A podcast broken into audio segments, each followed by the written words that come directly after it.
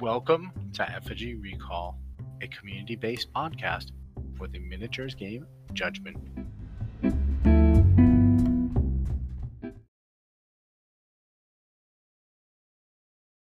Hello, I'm your host Shane, and this is episode 1 of Effigy Recall. Today we are going to be doing a lore episode, starting with the Origins timeline. The first story up will be Start of the Universe, followed by the 200 BG Torin creates Adar story. Following that will be the Bastion Heroic Tale Jade Warrior, followed by the 5BG Fall of Adar, and the 0 AG The Gathering. We hope you enjoy this episode.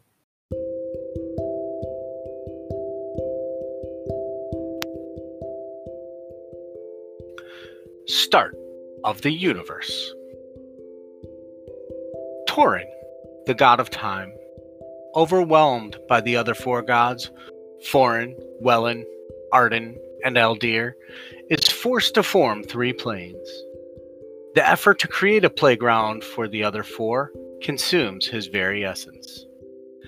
Athene was crafted as a physical plane for the gods, a playground of creation. Between is the realm of Torin himself, while the third and final realm was to become the home of the gods. The four gods used Athene as their playground, creating a hundred different lands and hundreds of races to populate them. Energy flows between the planes. Life blooms in Athene, drawing energy from the other two planes. The beliefs of the mortal races across Athene begin to shape the gods themselves, changing their powers and even affecting their psychology. Slowly, the four gods come to resemble the four elements. In fear of this change, the gods flee to their home plane, leaving the mortal races largely to themselves. As the gods flee from between to their plane, their influence on Athene is diminished. However, they still dominate the physical world, appearing in its sky as four ever present stars at the four cardinal directions. When a god's power is in ascendancy, their star literally rises to those who view it from Athene. Torin pass across the sky as a glowing orb that sheds light for the mortal races and paces the days. The mortal plane falls into a rhythm of seasons dictated by the four gods, and the mortals come to think of time passing in cycles, with four seasons to each cycle, each season indicating the god in ascendancy for that period. Having moved to their home plane, the gods learn that they are isolated from the energy flows that are established between Athene and between. Energy that is vital for their existence. However, they are still able to siphon energy from between whenever it returns from the mortal realm. The gods, eager for more energy in their home realm, foster religions and war on Athene to increase the numbers of the dying they discover that the souls of believers are in some way attuned to their chosen God and far easier to siphon before it can be absorbed back into the cycle between the other planes. Hence begins the age of strife and war on Athean, brought about and encouraged by the gods.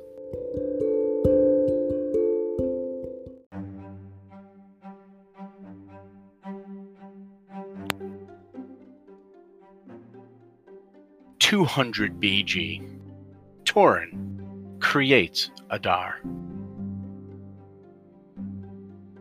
Torin, tormented by being formed into the three planes, perceives that the only way to break free is to unbalance the energy distribution across the planes so dramatically that they become unstable and can be shattered.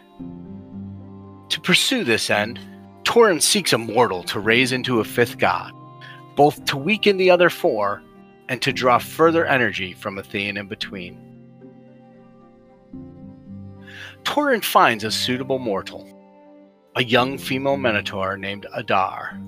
He fosters her powers, allowing her to cross over into his home plane and draw energy far more easily than the existing gods. Adar gains power so rapidly that, with Torin's concealment to help her, the other gods are caught completely unaware of her pending ascension.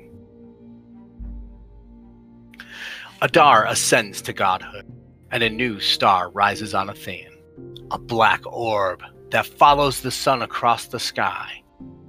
The mortals of Athene quickly adopt her as the god of death. Death cults begin to form among the various races and spread rapidly, particularly among the less advantaged races. None more so than the orcs, where witch doctors rise in their society as a rebellion against the traditionally dominant elemental shamans.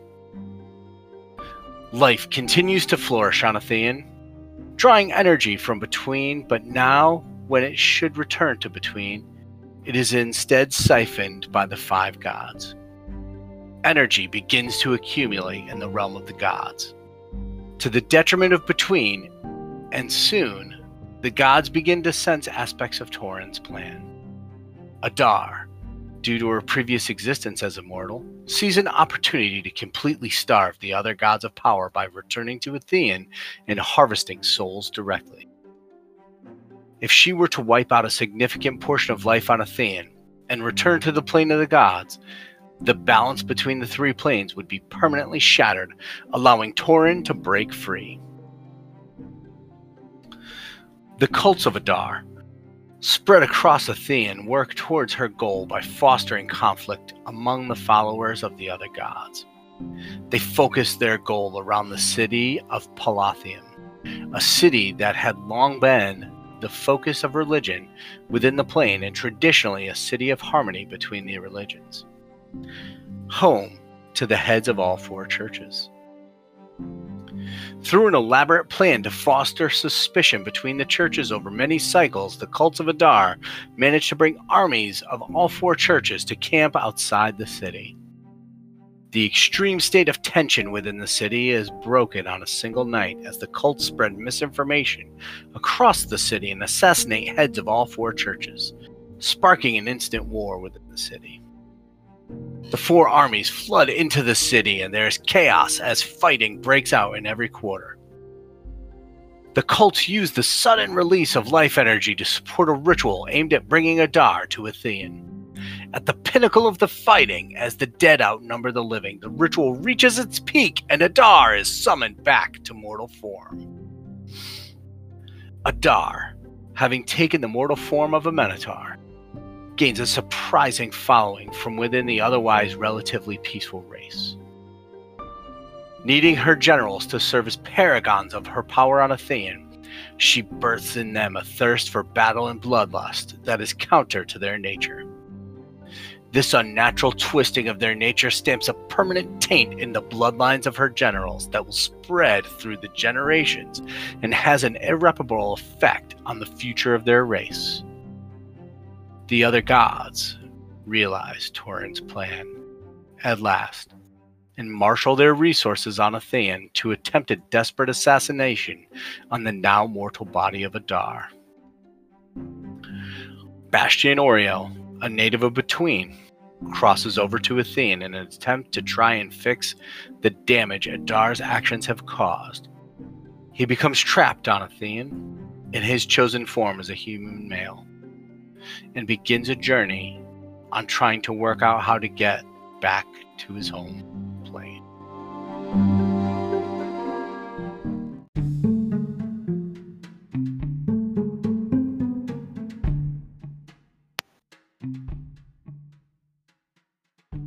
Jade Warrior, a short story featuring Bastian, human lore keeper, by Colin Hill. The first record of Bastian comes from the time immediately after the appearance of Adar on Athene, during the period known as the Dance of the Death. During this period, he assisted the heads of the four churches, ultimately playing a critical role in the fall of Adar. The people of Athene generally believe Bastian to be a title rather than a name. inherited through the generations. Since that first historical appearance, a man bearing the name Bastion has wandered in and out of the politics of the races, seemingly at random until the present day.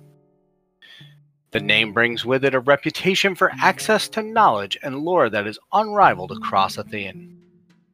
Common belief holds that Bastion is the custodian of a tower that contains an extensive library of religious, scientific, and historical texts, though the tower has rarely been cited by a credible witness. What sightings have been recorded, if they are to be believed, indicate that either it is able to change location or there are several around Athene, presumably well concealed. The tower is most commonly recalled, by those who claim to have seen it, as a spire of jade crystal, sparkling and alien in aspect. For those who have met Bastion in person, this is perhaps the most convincing aspect of the sightings, since the right hand side of his chest, shoulder, and arm are peculiarly afflicted with crystalline growths of jade, the flesh discolored with an unpleasant mottled gray. In addition, he habitually wears an eye patch to conceal the fact that his left eye appears to have also been replaced with a similar jade crystal. Bastion's explanation has varied, but most commonly involves a deal with a Djinn, which he insists was still in his favor, hinting that perhaps his knowledge and power has its roots in that deal. The truth of Bastion is far stranger than any of the fictions the races have compiled to account for his existence and seeming longevity.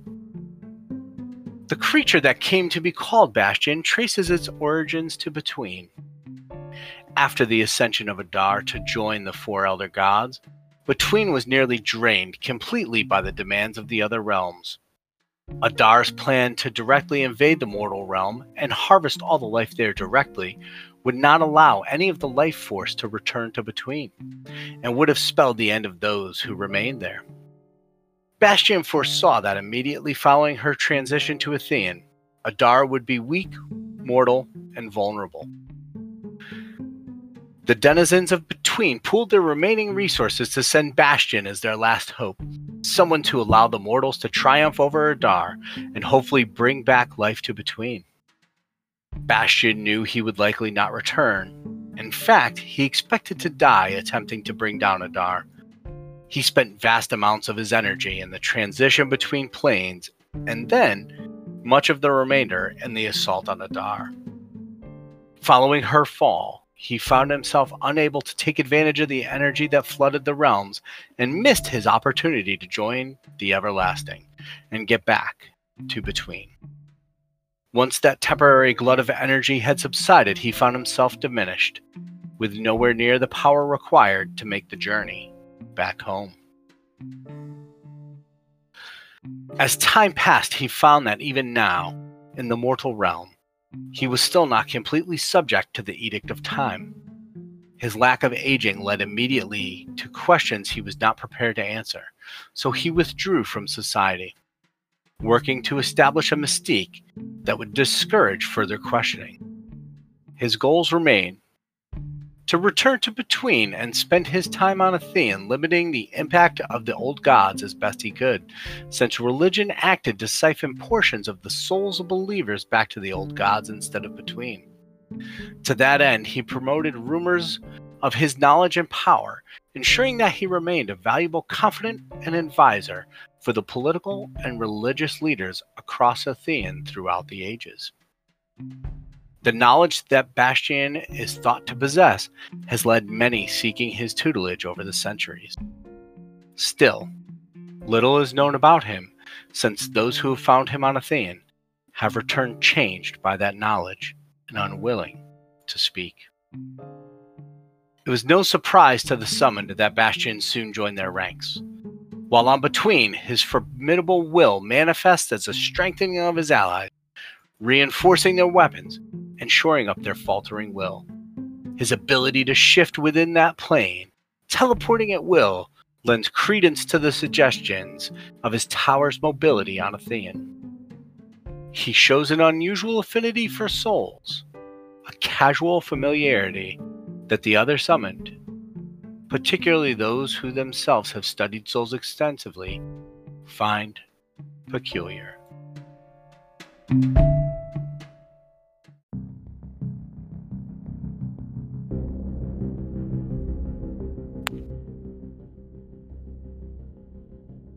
Five BG Fall of Adar. The forces marshaled by the four elemental gods make a stand against the forces of Adar, and in the midst of that momentous battle, Adar is slain. Adar's death causes her star to fall from the sky, causing massive death and destruction on Athene. Anything immediately under the star's fall is instantly destroyed. As a huge crevasse, stretching for hundreds of miles, is rent on the face of Athene. Earthquakes, tsunamis, and volcanic eruptions claim the lives of countless others as Athene convulses under the impact. The mortal races are left devastated by the damage caused by the fall of Adar. Zero AG The Gathering. The five major races humans, orcs, elves, minotaurs, and dwarfs come together with a united purpose for the first time in history. An event that is simply known as the Gathering. The Gathering determines to send a single champion from each race to the Shadow Plane. Those champions are to work together to challenge the gods with an aim of putting an end to their interference with the mortal races. The five champions chosen to travel to between are Krognar the Orc, Bruel the Dwarf, Ista the Elf, Gruul the Minotaur, and Tomas the Human. Once chosen, they spend a substantial amount of time debating the best way to prepare for the journey, combining the knowledge of their respective races in an attempt to understand what they will be facing once they enter the Shadow Plane. The Minotaurs and humans choose two veterans in Gruul and Tomas, while the other race's heroes were champions in their prime. Upon entering the Between, the five are confronted by the gods and an epic battle ensues. Even though the Five's powers are greatly enhanced on the plane of shadow, they are still no match for the power of the gods and are forced to flee to the far flung corners of Between and go into hiding. Initially, some of the five stay in contact with one another in an attempt to regroup. However, once they become suspicious of one another and fear for their lives. Even more so when they realize they are trapped on between and have no way of returning to Athene. Eventually, the five champions feel their powers ebbing and discover that harvesting the souls of dead mortals as they return to Between can supplement their powers and deny that power to the old gods at the same time. Time on Between has no meaning. However, several hundred years pass on Athene. The mortal races assume the five succeeded in their mission to stop the old gods, as things had been quiet for a long time. And the gods, who are now obsessed with destroying the five, have left Athene largely to itself. This is one of the most peaceful periods in Athens history, which allows the mortal races to rebuild after the devastation wrought by the fall of Adar. The champions have lived to become what they were sent to fight, and now addicted to the souls of the mortal races that sent them. This ever increasing demand for souls, and the relative peace on Athene, meant souls on between became scarce, starving the old gods and the champions of their power source. The five, now self styled demigods, begin working on ways to secure the power of the souls for themselves with the goal of true ascension to godhood. As souls become more scarce, fighting between the demigods becomes fiercer, and soon they are afraid to venture too far from their own bases of power. It was at this time that one of their number, Krognar the Orc, was contacted by a mortal of Athene, Zeron Bogdan, and the course of history for the three planes was altered forever.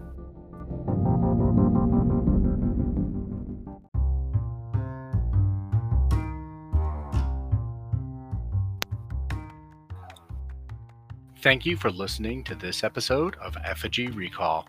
If you have any comments, questions, ideas for a show, or would like to be a guest on the show, please email me using effigyrecall at gmail.com or message Shane on the official Judgment Discord server.